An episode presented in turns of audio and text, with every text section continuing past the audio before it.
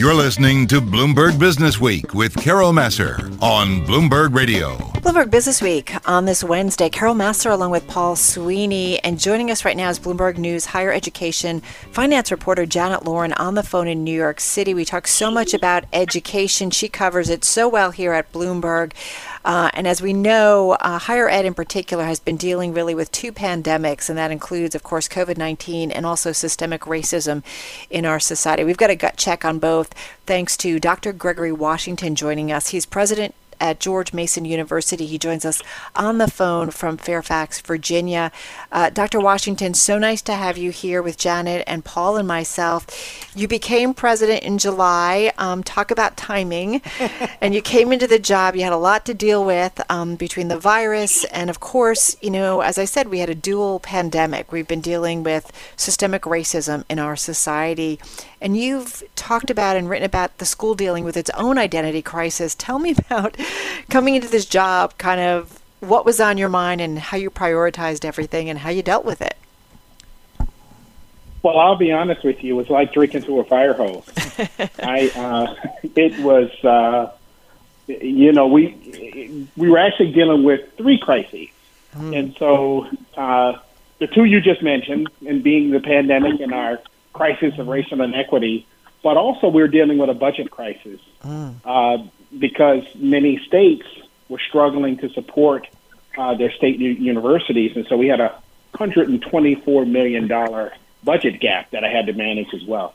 So, uh, suffice, suffice to say, to take care of the racial inequity problem required money, which I didn't have. Right, so. Uh, it, you know, we tackle the problem as I tackle most problems as an engineer, right? In in a methodical kind of way, right? You uh, you, you eat an elephant one bite at a time, and uh, and and you tackle it by bringing groups of people together to help you solve uh, the problem. And so we established a task force on racial inequity and began and, and started that task force working towards coming up with solutions that were going to help the campus. And uh, as it relates to the pandemic, we've put together a separate safer return to campus task force that focused on that.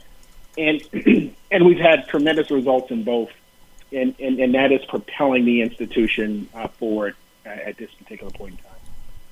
So, uh, Janet, you know, Dr. Washington talking about the precarious finances, which we're, we're hearing across so many different industries, and that includes higher education. What's your reporting been generally about, boy, what some of these big colleges, universities, how they're trying to piece it all together from an economic perspective? Well, well it's from an economic. Time. Oh, sorry, just going to ask uh, Janet Lorin. Well, it's a tough time, partly because uh, revenue isn't what schools uh, are used to seeing about this time. Uh, fewer enrollments uh, means less money uh, fewer students on campus means uh, fewer students are paying for um, dorms, or there fewer students are paying for dining services. Um, they've all had to, many of them have had to uh, offer refunds for housing when students left in March. Uh, now, George Mason is bucking the trend a little bit in enrollment. Uh, we just had some numbers from the, from the National Clearinghouse data source, uh, which talked about a, a decline of 14% for freshman enrollment, and overall enrollments were down but your enrollments were up about 2% this year with record enrollment. Um, can you talk a little bit about how you accomplished that and where those numbers come from? Well, they uh, primarily come from in-state students, and uh, you know we, we are the beneficiaries of a region being in a part of the, the region of the country where uh, the population is still growing, and that helped us. Uh, but because we actually brought students back to campus and we did so in an aggressive way, students didn't, uh, you know, feel the need not to come back. Right? There mm. was uh, if if you could if you could take all of your classes online, or if you were going to hit be hit with exorbitant fees and costs in terms of going to school, people started to ask the question: maybe I should take a gap year. Maybe I should take some time off and not come back well, we made it advantageous and we made it uh, clear to our students that we were going to provide an environment uh, for them that was maybe not quite what they had uh, two years ago, but something really, really close. And we worked really, really hard with providing all sorts of ways for students to congregate safely and uh, for them to enjoy fast food through our mobile robotic food delivery services. From and, and so we put a lot of different. Uh, you know, students can go to movies together. They go to. We have this large drive-in movies where students actually can do that together. Uh, and, and we did lots of virtual kinds of engagements with students. We had Tiffany Haddish uh, on campus and other kinds of things. So, so we've been able to figure out different ways to basically invent a new normal, which is what I think institutions are going to have to do because they're going to be dealing with the virus for Right. quite some time. Well, we just have about a minute and then we'll do some news. But in about 45 seconds, I mean, how much does this set you back, this the virus, financially? And again, just about 45, and then we'll come back and talk some more. Well, look, the reality of the situation is it sets us back tremendously. Um, we're we are talking about a uh, average student twelve thousand dollars per head for room and board, and if you and, and, and we got sixty eight hundred slots. So you just do the math. That's seventy, eighty million dollars lost when we don't bring students back to campus, and it and the numbers just go up from there. So the num the the, the losses are huge, over a hundred million dollars for us and we brought students back. If we didn't, it'd be closer to 150, 200 million. Janet, we were talking about financials there, and I know that's you. It's something you keep a close watch on when it comes to colleges and universities. Yes, and in addition to um, less revenue coming in, we've been hearing a lot from colleges about more money they're spending on things like plexiglass and trying to configure testing and paying for testing and uh, and so much more. And I would love to hear about some of the expenses that you've seen at George Mason that perhaps you weren't necessarily expecting. Uh, yes, look, the biggest expense uh, for us uh, has been uh, the preparation for uh, testing. Um, putting in place, you know, the average cost of a test can run upwards of $120 per test. And, uh, and that's when you count, uh, take into account not just the test itself, but the corresponding infrastructure that you actually have to have in place to ensure that the students get the results, that they get them in a reasonable amount of time. Uh, you have to coordinate the results with the with the local health department uh, so that they understand uh, when a potential outbreak uh, is occurring, and then you have to uh, uh, be able to record the results in the proper format relative to medical records. So there are a whole host of additional infrastructural costs besides the cost of the tests themselves that go on top of it. And so you could easily spend upwards of $100 per test, and there are universities that are spending that without question. And then you got to get your campuses ready for students and staff to come back. And so that's signage, that's plexiglass, that's uh, putting information on the floors, that's changing, uh, uh, and, and, you know, entering and exiting uh, uh, uh, protocols for how people will enter and exit buildings. It may even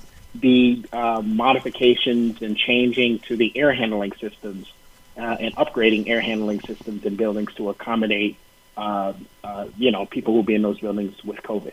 Right. Hard to do, you know, in a normal year where revenue flows are normal, harder to do when they're not. Exactly. So, what does spring look like? What does, you know, a year from now, next fall look like? Let's start with spring. You know, uh, what are you guys expecting? So we're not managing the virus too well right now as a Yeah. And what that means for us is that we're going to see uh, the spring look very similar to the fall. It's going to be a restart, right? Uh, uh, our students are going to go home. Many, you know, many campuses, despite the outbreaks that you've heard about, a significant number of us have actually have environments that have positivity rates lower than the surrounding communities in which the students come from and will go to. And so that's the case for George Mason. Our students will undoubtedly over the break some of them will bring the virus back to the campus. And so we have a pre-testing regimen that we had to put in place to account for that. And, uh, and it looks like we're starting all over from scratch again, but this time with just a little bit more knowledge because we did learn a lot from the fall. But it, it is indeed a restart. And so uh, lots of uh, pre-testing, getting the students here, and then managing student behavior to keep outbreaks from happening and get us throughout the end of the spring. So we'd be remiss. go ahead, Janet. I know we were, we are both kind of all messaging each other because we'd be remiss if we don't go and, and ask you about what has been, you know, the other crisis, and that is racism. And you've got a university, George Mason, named for a slave owning founding father. Are you guys talk yeah. talk? I mean, talk to us about that. I mean, are you thinking about a name change? What happens?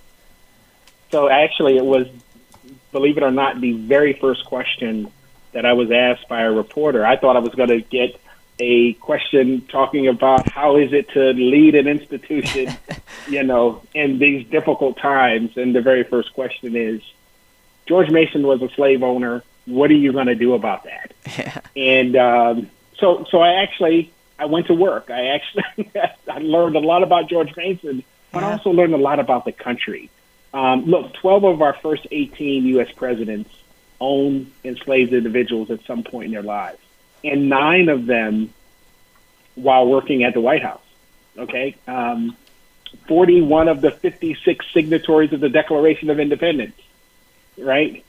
25 of the 55 men who wrote the Constitution all owned slaves. It was part of the uh, the economic system of our country right. at that time, and so to throw all of that out you would literally have to throw out the country. And so we took a different approach, and that is to commemorate individuals like George Mason and Thomas Jefferson and all those individuals like that right. for their contributions, but not celebrate uh, them for how they handled slaves. And it, it sounds like a cliche, but it was one of the things.